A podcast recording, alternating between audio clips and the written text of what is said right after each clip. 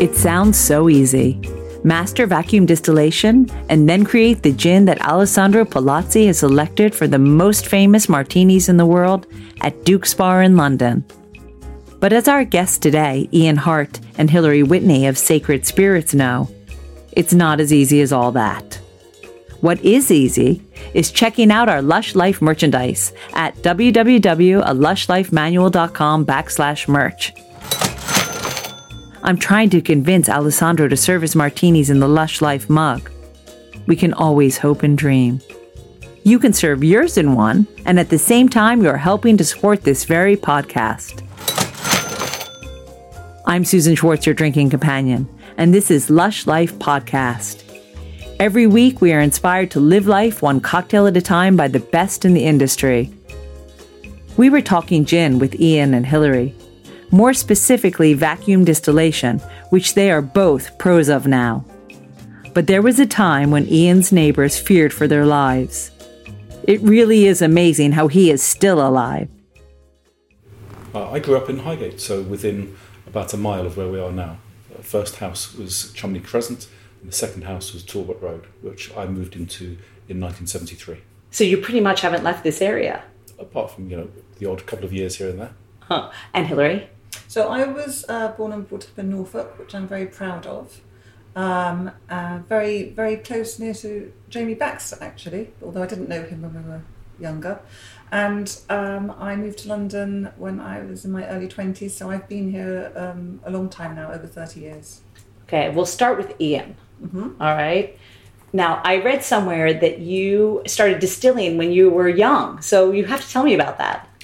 Yeah, so my father had an old chemistry set which was tucked away, and I discovered all sorts of really interesting and dangerous chemicals in there, dated from like the 1940s, and he was pretty excited to see me playing with the stuff that he used to play around with as a kid. And I would have been about 11 years old, and I was reading textbooks from the 1940s, his old school textbooks, with like all kind of experiments in there that you'd never be allowed to do nowadays. And I just did that stuff, and I was distilling oxides of nitrogen, oxides of chlorine, some real funky stuff which you would never normally get to do. I know, I saw a television program where it was like things that could kill kids in the 50s. I think it was that exact chemistry set. Now, how did you know what to do? Was it in the handbook, and it came with these little vials? Well, essentially, so my father had collected probably 80 or 90 different vials, pots of all sorts of dangerous chemicals. The kind of thing you'd never get in a chemistry set, even back in the 70s. This is 1940s stuff that he had collected. Plus, I had two stained, kind of real, slightly damaged chemistry textbooks from the 1940s, and I systematically went through those textbooks doing the experiments. And what do you remember any of the exact experiments, or one burned down the house, or? Do you want to mention the one where the neighbours? I made up a few of my own after that. This was not in the chemistry book, but my mother thought that my body would have been shredded and hanging in pieces from the tree in the back garden. So that was Sorry to laugh. You take a handful of calcium carbide and a teaspoon of potassium permanganate and a few pints of hydrogen peroxide, and you put them dry and in a plastic container, ideally, inside a dustbin liner, or I was actually using an empty fertiliser sack. You seal up the dustbin liner or fertiliser sack, and you tip over the hydrogen peroxide. Hydrogen peroxide touches the potassium permanganate and generates pure oxygen. The water in hydrogen peroxide solution interacts with the calcium carbide and generates acetylene. Now, you've seen an oxyacetylene lamp, which is used for cutting steel.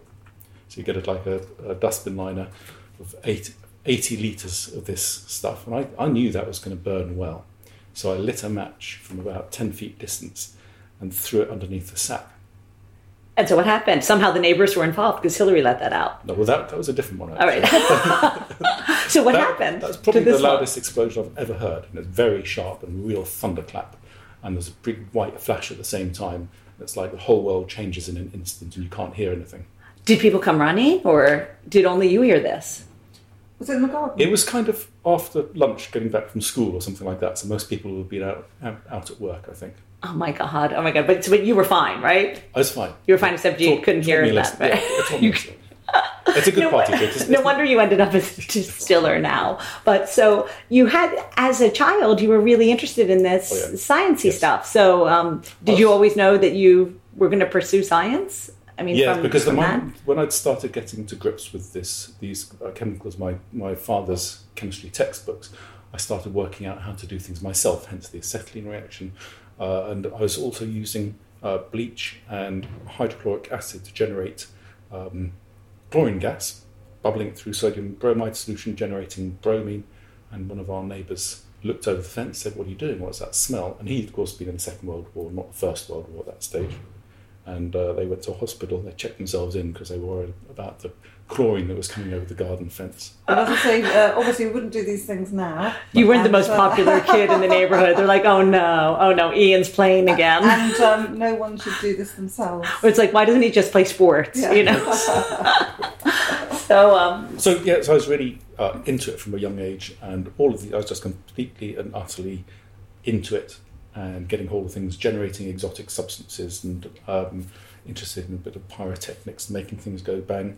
But I gave it all up in my late teens. Why? I think it was getting a bit... people will forgive you when you're 14 or 15. Okay. When you get to sort of like 18 or 19, you become sort of more criminally culpable. So I decided it would be too much heat, to be honest. And also, I'd survived that far without blowing anything off. All right, so it's definitely a decision to stop it. Yeah. But then you studied science, right? Yeah, so I studied natural sciences, medical sciences at Cambridge University for 3 years. Then I went down to study at UCL, actually from like a clinical medicine point of view. That was not a match for me. Mm. So the science and the academic side of things, yes. Looking after sick people, no. So you put that all into what you thought was going to be a medical career. Yeah, I come from a big family of medics, and so to a certain extent I was guided into it. But ultimately, when it came down to it, the science thing, yes. The blood and guts thing, no. Mm-hmm. And so you were left not doing the medical thing. What did you think you were going to do? So at that stage, I was actually on the side. I was running a cellular telephone company. This is a time when cellular telephones were like big things, bricks and connecting into cars and things like that. And at that stage, I was running a company which was selling about 25% of all cell phones sold in London. So it was actually, but that wasn't a lot because they were still over £1,000 each. Right, this is the early years, right? We're 90s, right? That company went bust in 1990 because I over-leveraged, over-expanded, overexposed what I was doing. And ultimately, when the recession of 1990 hit, a whole lot of my customers became insolvent. They couldn't pay me, I couldn't pay my... So then I was neither a doctor nor a businessman at that particular stage. So I decided to, with my remaining savings, to take myself off to UC Berkeley in California to study, sort of like MBA financial engineering. And that's how I got involved into finance. So you got in. You got into Berkeley, and which is great. I love it. Yeah. It was 2 years in the East Bay in California, and it's sunshine, blue sky, you know. And one of the best universities in America. Yes, mm-hmm. So that was good, and that landed me a job on Wall Street as a proprietary trader, sort of fixed income arbitrage trader. Were you ever missing the little boy who was blowing up things? Yeah, but I was always cognizant that I had all my fingers and eyes and stuff. And really? That was the medic in you. It was the dual, like the angel and the devil, right, so on your shoulder. So the medic was always saying, okay, the medic on your shoulder. Okay, you've got everything. You've got everything. So for what I got up to in my mid-teens, I'm very lucky that I'm still around. Mm-hmm. Mm-hmm. So that was fine. So you said, okay, banking. Banking is safe, kind of. At least to your body. That's quite a stressful part of banking I was in, though, because you're basically putting bets and hoping that the next movement in interest rates, you've got it right, or if you've got it wrong, you try to either make more than you lose or win more frequently than you lose, and then look at what your profit and loss is. And then you get events like the long-term capital crisis and the Russian crisis of the late 90s at this particular stage, and that was the end of me for proprietary trading. I got involved in recruiting, headhunting. So that little boy was still there, but he was taking chances on different things with a lot more... Definite risk taker. Yeah, definite risk taker, yes. Yeah, it could be. Yeah, absolutely. So then you said you went into headhunting. So an old Cambridge friend of mine had always been doing this. So I'd always been in, not always been, but I'd most recently been in the financial markets as a quantitative trader. And he'd been in the same business, but as a recruiter. And he actually stuck one of my friends next to me on a seat.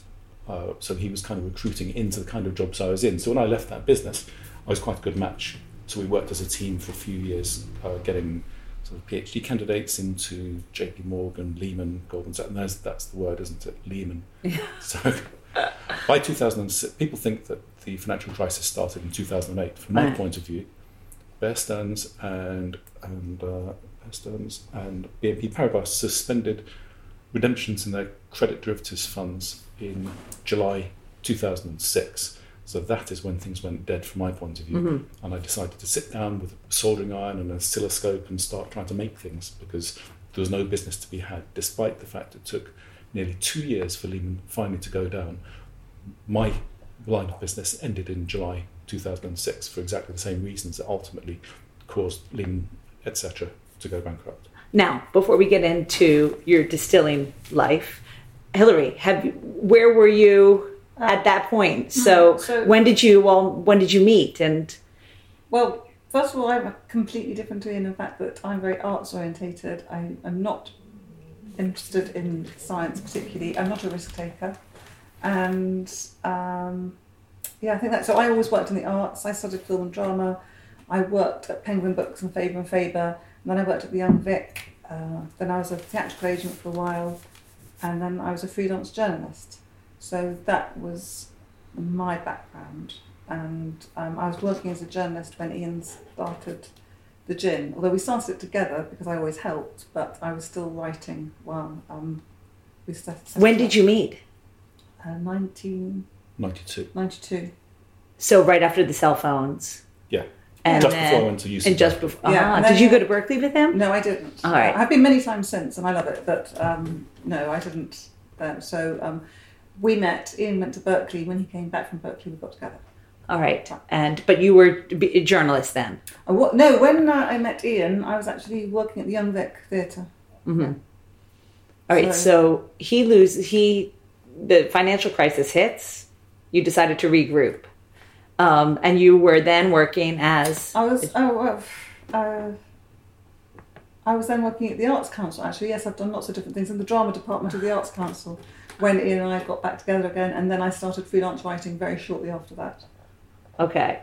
So you come home and you start to play. Had you always played with distilling while you were working as a hunter? I first started by teaching myself electronic engineering using an oscilloscope.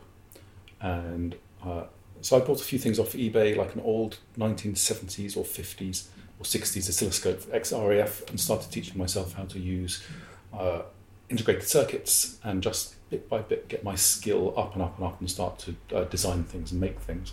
And that took me to trying to design a radar system to detect people carrying knives and guns and things like that. That's what I was trying to do, like a scanner at cell phone frequencies. That actually didn't work out in the end, and that was a turning point where I decided to get my first vacuum still. How was that leap? Why did you decide to get a still? Sorry, yes. I was just going to say, because I think what Ian didn't make for that bridge was that when he started doing all the electronic business, it was trying to find, he's quite entrepreneurial, so it was another way to find a business, to create a business. Whereas I would have probably gone out and found a job. Ian would always look for a way to create a business, so that's what that was about. And then I had a number of different products in mind. Ultimately, I was aiming at a hand. So the inventor came back. Absolutely. And so you bought your first vacuum. With the intention of doing something, because this radar thing, I was keeping to blowing my circuits, and they were overheating, and for all sorts of reasons that I didn't completely understand. So I thought, here's the time to make it. So my tongue's rumbling like mad. So I decided it was time to stop and go on a completely different tack. And I'd always thought about, because I've been trading Bordeaux wine since I was 18 years old, and I've known a fair amount about certain problems with ripe but wet vintages, and I thought there must be a way of taking a wine that because of its ripe but in a wet vintage is trading maybe £20 a bottle, perhaps you could reduce the water in it, intensify it a bit more, and bring it up to the standard of the same chateau that would be maybe trading at £80 a bottle, simply by dismantling the wine, taking out some water, and reassembling it. So that, I decided, would have to be done through vacuum distillation under argon or carbon dioxide atmosphere with liquid nitrogen condensers, etc. And that's how I got into vacuum distillation. Okay, well, we have to back up for a second. You said that since you're 18, you've been trading wine and buying wines. Yeah. Where did that love of wines come in? I had a friend of mine who, in his year off between school and university, worked for a local wine merchant in Hampstead, it was, near Highgate. And he said, there's some Lafite here which I can get for staff discount, and it's less than, in the rising market, it's less than, you could sell it for more than we can buy it for. Shall we get a few cases each and see if we can't sell it for a profit? So we did, and we did. And I realised that there's a lot of wine merchants around at that particular stage where, because the market's been rising, they have purchased their wholesale stock, put it on the shelves for their usual markup, but the market's more than caught up, and therefore the market, let's say if an auction house is trading for way more than they've got it on the shelves for, so obviously you can buy it off their shelves, auction it off for more. And that bit by bit I worked out who's the buyers, who are the sellers. I still do business with them to this day from time to time. And I've got sort of a good reputation of high quality cellar conditions, so people know my name, a bit like an affineur of cheese. And so I've always been in the business. So you've always had your toe in the spirits industry since you're 18, really. Drinks industry. Yeah. Drinks industry. Of course. Since you're 18. So finally the worlds collide.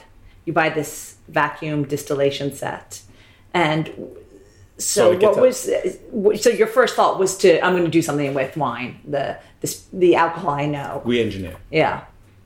What were you thinking of doing with the wine? You know, were you thinking of creating a different product? So I was very aware of the fact that different vintages, the 82 versus the 83, for example, have a big differential in price in the secondary market. At auction houses, people are trading wine.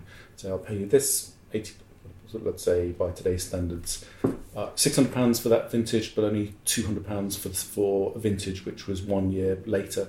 And the main difference is because the later vintage had been rained on more than the 83 had been rained on, the 82 had not. The 82 is trading at £600, the 83 is trading at £200. So it makes sense from a business proposition to see if you couldn't turn the 83 into the 82 by taking some of that water out. So and would this be a completely new product? Yes, absolutely.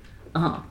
And so how did it go? I'm like, it must have been really, really exciting to try it. It does work. It does work. And you can do lots of more interesting things as well with vintage ports and so forth. You can really intensify them. And you can do weird things like you can take the alcohol and bouquet of a white burgundy and put it onto a red burgundy. So you can do head and neck transplants, red burgundy onto white burgundy onto red burgundy, and so on, which is kind of interesting. But I realised it wasn't actually my product, whereas I was already thought that maybe at some stage gin would be an interesting thing to look in. And I wondered if vacuum distillation might actually produce a high-quality gin. So that took me on to the next level. So I guess it would be the product of the winemaker, really, because you're taking someone's wine and re-engineering it. Yeah, re-engineering it and not going back to them, but trying to create a new product. Yeah, I don't think they'd be very pleased. No. No, yeah, that's exactly. After they spent years trying to perfect that one, the exact wine they wanted. So when you thought, that wasn't you, thought, hey, gin might be a good idea. Yeah, so I mean, I started as the way most people would, which is to go and buy a selection of botanicals, put them in a flask, add some spirits, warm them up, distill them. And that's an interesting thing to do. Of course, that's how you'd start doing it. That's how gin typically is made. And I did it 2 or 3 times and realised that you couldn't adjust the proportions of the botanicals without starting again from scratch. So that took me to creating a library of individually distilled botanicals and blending them afterwards. That's one of the key things about what we do. Everything, in fact, we do is we take a botanical and distill it independently of any other botanical. Had you been a gin drinker before? Yeah, to a certain extent, yeah. This was definitely the days when you still had the bigger brands on the market. It was before the gin renaissance had given you such a huge choice like you had today. So it was Hendrick's was just beginning to come out. Bombay Sapphire had been the go-to premium gin for the past 5 or 10 years. So that's the state of the market. Mm-hmm. So I'd always been thinking about gins and how they would be constructed, how you'd make them. And I thought that nobody else was doing vacuum distillation, so would it be interesting to make some gins at a lower temperature rather than heating them up? And it turns out, particularly with citrus, you get a much fresher, more exact, crisp style of distillate than if you use hot copper pots still. So that's the difference in our distillates that we do today. But I'd also say that, never mind, you didn't think anyone else would be doing it using vacuum distillation. I mean, not many people were doing it then at all. I mean, we started the same week as Sipsmith. I remember Ian coming back and saying, oh, there's some people in Hammersmith who are doing a gin. Do you know what I mean? And that was just a complete surprise. We didn't know anything about it. Yeah, it was not necessarily considered to... Well, it wasn't considered to be the cool sort of millennial drink that it is today. No, absolutely. Now, when he was buying all this paraphernalia and stuffing the house with it, what were you thinking? You know, is this going to be another crazy, you know...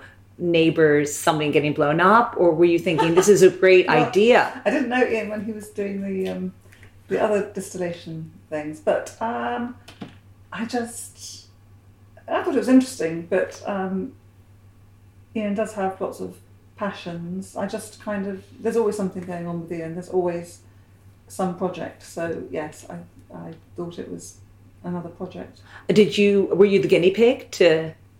Try every, distillate. It sounds really strange, but it's quite a long time ago because it's going to be our 10th anniversary of our first bottling next year, but obviously we started doing it before then. We used to go on a Sunday evening to try out the recipes on the people who drink in our local pub, and I used to taste them then. But it's very hard to remember. I mean, some of them were pretty awful, and then they got better and better and better. So the other thing, interestingly, is that although I like gin cocktails, in those days I didn't really like gin and tonic, and I think that was to do with the tonic more. But at the time, I remember thinking, I wasn't a big gin and tonic fan. So, so you were just using your tasting, your experience drinking gin. Did you have you were the blender, you were the distiller. Yes. So, and so, how did you know when you had hit gold? And this is going to be sacred gin. A lot of trial and error, spreadsheets. The final 23rd recipe that got us started has got code JJ because it's in a spreadsheet column, which was, H-I-J and something like that. So it just happened to be something... Gin by Excel spreadsheet. Yes. No, that's how you recorded the thing. It's not how you created the recipe, it's how you recorded it. No, just record it. Yeah. But you have to get... One of the first things you learn, and this was instilled in me, by Desmond Payne of Beefeater, he said it's all about being able to repeat what you last did and put some consistency in so that people will have one bottle from last year, one bottle from this year, it's the same product. So I knew that, and so I keep meticulous records from that point of view. But actually coming up with your recipe, in my opinion, first it's got to taste good. First few ones I did, way too much citrus, way too much juniper fruit, and then you start finessing it, then you work out that one's a bit more like Plymouth, that one's a bit more like Tanqueray. And there's no point putting a liquid on the market which tastes like any other of the gins on the market. So then you work out how you're going to change the recipe to get a particular style that's your style rather than a replica of something else on the market. And to me, at that point, that was the most important thing. Put something onto the market which has the quality, but also is different from the taste of other gins. So you must have been drinking a lot of gin before that to really tasting, be able to... Yes, yeah, tasting to one thing I did figure out what each one's tasted like, all of those. If you drink it while you're doing your tasting, you'll forget what you're doing. So you definitely have to take it easy. It has to be like a many-month-long process. Document what you're doing, stop. So how long did it take you between deciding that you were going to distill gin to getting the 23rd one? Probably mid-2008 to bottling, our first bottling, which was early 2009, so just under a year. And did you just have that one You had the one, number 23, Sacred Gin. We started with one. Now we have like 15 or 18 different products in different categories. At that particular time, it was appropriate to back that one particular recipe, get it bottled, go through the process, start to understand how the market works, the microstructure of the market. The gin market in the UK is incredibly fiddly and counterintuitive. So we just stuck with one, our main recipe. I designed the initial label, which is pretty useless, but there we go. And the liquid started selling, and you make some initial contacts and you avoid some bullets, and we developed our business from that point of view. There were all sorts of strange things we had to do, like we had to go around canvassing local on and off trade to say that they might be interested in stocking our product, but not obliged to, and getting a name, contact details, so that you can start to get evidence for customs and excise that they should give you a license. So that's kind of one of the strange things that you'd never. So we were walking up and down the streets of North London, going into places, explaining what we're doing, some blank stares or all sorts of funny reactions. And bit by bit, we built up a few pages, 5 or 6 pages worth, a list of people who said they would back us. And then you show your bank account details to customs excise to show you can execute your business plan and do cash flow forecasts and stuff. And then they give you your license. And then you have a business where you can store and bond and distribute. And that's all a learning process as well. Of course, now he's come up with number 23, Hilary. Did you think, oh, this is it? I think this is the thing. My inventor, partner has come up with that one product that, I think we're going to continue doing for 10 years now. Well, I was still doing my writing. I was also trying to write scripts at the time, actually, and I'd actually had a bit of, I'd had some meetings with BBC and stuff, and I was kind of thinking, oh, this is where my career is going to go. But it didn't, and I was doing the gin. And also, as everyone knows, journalism was getting harder and harder and paying less and less proportionally. So although I was always doing the gin with Ian, eventually I stopped writing and did the gin full time. But did I ever think, no, it was just something we were doing. I never thought, this is it, this is going to be the great business. It was just something that we were doing. And again, because the drinks industry, well, as far as I know, because I hadn't been part of it before, wasn't like it is now. So the story I always tell is that I used to carry a little sample bottle of our gin around, and I went to a concert, and there was another journalist I knew there who was in his 20s, and he tasted some. He said, it's very nice. He said, but who's going to buy it? No one drinks gin these days, and that kind of thing would make my heart sink a little. But then gradually we started, well, we got some press. We were very lucky with our first customers. One of our first customers was Jerry's in Old Compton Street, who helped us hugely. And Alessandro, of course, at Duke's Hotel Bar. And we were also, Fortnum & Mason was one of our first listings. So that gave us sort of credibility to sell to other people. But it was odd. I mean, I can remember Ian coming home and saying, Fortnum & Mason wants to do a tasting at Christmas on the shop floor. And I remember thinking, oh my goodness. And I was thinking, well, what does one wear for a tasting on the shop floor? I didn't have any idea what it was like, what you do, and then you just go and do it. And like, we do them all the time. It's perfectly normal, and you wouldn't think twice. But I was thinking. So when you got to that first tasting, yeah, were you surprised about how many people? I mean, what was surprising then? Do you remember? Surprising how much, because of course you're quite entrenched in it, surprising how much you have to explain to people, particularly then, about gin and what it is and why ours was different. And of course then also, because people weren't used to small distilleries, people found it very amusing. Oh, ho, ho, ho, in your house, and that kind of thing. And the other thing which I found annoying, and I still do find annoying, is people used to say to me, oh, you let him take over your kitchen. That's so good of you. Well, Ian does all the cooking anyway. So it was his kitchen. I don't think they would say that today with this era, even in 10 years. They do. They do still say that. Yeah, they do. Yeah. So, but it was a whole new world, and it was much smaller. Quite a few of us who were working with gin got together socially. There was quite a social aspect to it, so it was very good fun. And I think it's a lot more sharp elbows now. Mm-hmm, mm-hmm. And I guess now that's such a story. You are the storyteller now, yeah, for a gin. So you may be not writing fictional stories, but you're creating the story of gin, of sacred gin now. Yeah. So yeah, you've become a storyteller in a different way, yeah. Yes. I guess.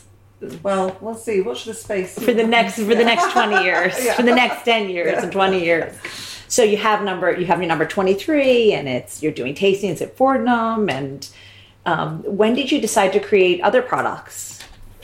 The first thing was that one of our supporters, local pub, the Wrestlers, just around the corner from where we were distilling. They're saying, we sell lots of vodka as well. Have you thought about doing some vodka? The answer is no, you've not thought about doing vodka. And bit by bit. Why did you have that initial reaction? Because I think gin is interesting. Ah. And I thought vodka, to my mind, was more of a sort of mainstream commodity product. And I still think that. Mm-hmm. There are some great vodkas out there. And we produce a great organic spirit, which is, makes a great Bloody Mary, and so on. But we hadn't thought that it should be part of what we do, because what we were doing was taking botanicals and redistilling them to a recipe. So it didn't seem to be initially a great match. But then we realised that we should really produce something for those bars. It had to be made with proper integrity, be interesting, because some people have vodka, despite the fact I'm not much of a vodka drinker myself, I'm much more interested in gin. It goes down the same distribution lines, it goes to the same customers. You have to pay your bills at some stage. So we started producing vodka, and it took off very well. So we do supply a lot of our organic vodka, and we also initially did a spiced vodka, which has since been renamed London Dry Vodka, which nobody really understands. It's a sort of intersection between gin and vodka. So gin without juniper, and so therefore it's not a gin, it's a vodka. Anyway, the point is... It's a flavoured vodka. We realised that we actually sold quite a lot to the same bars, and to a certain extent, but lesser extent, retail. The bars that were buying our gin also took a fair amount of vodka as well. So it made sense to put them both into those on-trade customers. Mm-hmm. So then we had a portfolio of 2 or 3 different spirits products. Started playing around with mulled wine and thinking about what happens to a mulled wine when you put it aside, strain it, bottle it, put it in the refrigerator, and realising that if you make a mulled wine with our distillates, when we have botanically distilled cinnamon and clove and orange peels, rather than the solids, that you could actually put together some wine, some clove and cinnamon and orange distillates, some sugar, put it in a bottle, put it aside, put it in the fridge, take it out afterwards. That's interesting. That tastes like a vermouth. So we're thinking, is vermouth something that could potentially be marketed alongside our gin and vodka? And so we were discussing it with Alessandro at Duke's, and of course he uses a lot of vermouths for his martinis and martinez and cocktails. So after our initial sort of spiced, rich, dark vermouth that we put onto the market, we also produced 2 initially exclusive white vermouths for Alessandro, which are currently used as his house pour martini, extra dry vermouth, or English dry, and an amber to make Vesper martinis. He had exclusivity for 3 years on both of those, but now they're generally available onto the market. And so we were in a position where we had 1 gin, 2 vodkas, 3 vermouths. So we realised that when you're making a delivery somewhere, quite often they'll want 6 or 12 gin. But if they'll take 6 or 12 gin, they might also add to the order 6 vermouth, 6 vodka. So I thought, okay, so it's really important at our scale in terms of distribution to be making larger deliveries to customers rather than just odd ones. Because you think about the cost of the logistics and the distribution of 1 case versus 5 cases. The per bottle amount is dramatic. So part of our business plan then became to develop a portfolio of good liquids, well packaged, that would actually complement each other, and that's proven to be a pretty important scaling strategy from our point of view. But it has been an organic, I don't mean in terms of organic products, although in fact all our botanicals mainly are organic, but they've kind of grown, like obviously vermouth goes very well with gin, and then we did the Rosehip Cup because we thought if we had something like Campari we could make our own Negronis, and then you think, oh, but then you could do a pre-batch Negroni, so it's also kind of, it's not being kind of cynically planned, it's kind of just grown really. Well, no, that's what it sounds like, definitely. Yeah. And obviously you're, both of your brains are always creating since you're small, both of you are creators. So, you know, that was the next thing I was going to kind of bring up was, you know, how did you go from one to the other? But it has totally been organic. So yeah. for the rose hips, it came out of a... It came out of a thing. We were thinking... Of Negronis, you were saying. We were thinking, yeah, we've got a gin, we've got a vermouth. If we had something like Campari, we could do our own. And then the extra dry vermouth came from Alessandro asking us to do it. So it's just been like that. And products that complement gin originally, that's how it kind of grew. Has it surprised you how much the gin market has grown in these 10 years? Yes. That's amazing. It is incredible. Mm-hmm. We knew Jake when he had, Jake. What's Jake's surname? Jake from Portobello. We knew Jake Berger as somebody who owned a bar, and then when I found out he was going to have a gin, I'm thinking, oh, I wonder how that's going to go, because there's quite a few gins on the market now. And you think about it, I mean, there was nothing then compared to... There's 20 something now. Yes, I think there are about 20, and I thought, oh, and he'll have a bit of competition with Sipsmith being in West London as well. And of course, it was completely different. It didn't matter because, you know, there's hardly anything then, and he's done very well. Absolutely. They have a hotel. Yeah. But back to you guys. So what do you... Are you still constantly creating new products? Yeah, there's got to be very careful. There's a balance between creating no new products versus creating too many. So I like the idea of consistently having a thought about what you might do some stage in the future, and play around with them and maybe come up with such a product. So, for example, we do our own absinthe for our bar, but at the moment I don't consider it's appropriate to commercialise it for a number of reasons. Same with bitters. We have some pure quinine bark bitters, which are great, but we're not going to commercialise it for the time being. So they're things which are there in the background. So we actually have behind our 15 or 18 main SKUs, which is a lot for a small company like us. There's probably at least another 20 or 30 products that we have interest in, or that we produce in very small quantities, and so on. So we're developing a portfolio of liquids that we might use in the future, but we wouldn't. So for instance, next year we have plans really to launch one, and that's actually a repackaging of our existing English alternative to Campari and Aperol, our Rosehip Cup. So it's a proven liquid now. It's got some good traction, but the label wasn't quite up to it, and I think our new packaging is great.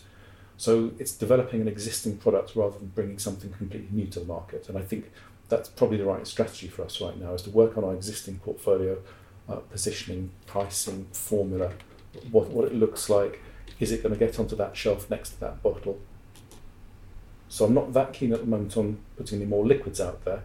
I'm more focused on developing what we've got. Because remember, as we're very small, we don't have lots of money to throw at things marketing-wise, so we have to be really careful what we do, and we rely on sort of being placed in some really good places, and that's how we have to do it. So the repackaging's been very important. Well, can we go and try some of your things that are in your bar right here? Yes, you can. On Chester Road? Yes. All right. The sun had risen by 7:30 today, which means spring is on its way, and with it, the need to have a cool, refreshing beverage, which leads us to our cocktail of the week, the Sacred Rosehip Spritz. Here is Ian to tell us how he conceived it. For a long time, the market for spritz has been dominated by Aperol, and I do like it. What a wonderful colour it is, the bitterness, the sweetness, it's fantastic. We decided that we would produce an English alternative using completely natural colour. We use grape skins. It still has the bitterness. It has a beautiful, rich red colour. The advantage from the point of view of a top-end bar or restaurant looking for an alternative to the Aperol spritz, which is everywhere, is to have a Sacred Rosehip spritz. They can sell it for a little more, completely natural ingredients, and it's something to enable a bar or restaurant to differentiate themselves, to have the same fantastic offering of beautiful red spritz fizzy drink, but actually it's an alternative which is English and completely natural ingredients. So you'll need sparkling wine, Sacred Rosehip Cup, soda water, and a slice of orange, plus loads of ice. Take a large wine glass and fill it with ice. Add the sparkling wine, Sacred Rosehip Cup, and soda water in a 3-2-1 ratio. This means either 3 ounces or 90 mLs of sparkling wine, 2 ounces or 60 mLs of Sacred Rosehip Cup, and 1 ounce or 30 mLs of soda water. Then top it up with the orange slice. Of course, you can also make a jug of it using those dimensions. And don't forget to add plenty of ice and slices of orange. As you know, you'll find this recipe and all the cocktails of the week on a lushlifemanual.com, where you'll also find all the ingredients in our shop. Next time on Lush Life, we'll be in Annecy, France to meet Ninon Fauvac, winner of the Havana Club Grand Prix. I won't bore you with how our flights got canceled both going and returning from Annecy, but I will tell you how amazing her story is and how having the right mentor, innate talent, and overflowing enthusiasm can win you the big ones. Remember to check out a lushlifemanual.com/merch for your new iPhone cover. It really helps us to bring you this very podcast every week, and that's my pitch. Until next time, bottoms up. Thanks for listening to the Lush Life podcast. For more information and links to everything you've heard, plus a whole lot more, please visit lushlifemanual.com. Always remember the wise words of Oscar Wilde. All things in moderation, including moderation. And always drink responsibly. Okay, I said that last part. The music is by Steven Shapiro and used with permission. Lush Life is produced by Evo Terra. And I'm your drinking partner, Susan Schwartz. I'll see you at the bar.